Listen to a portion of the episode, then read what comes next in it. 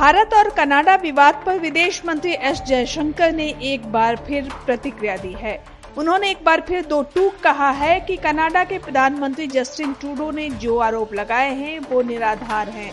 उन्होंने ये भी कहा कि हमने अमेरिकी नेताओं, जैक सुलिवन और एंटनी ब्लिंकन को बताया है कि कनाडा चरमपंथी तत्वों को पनाह देता है।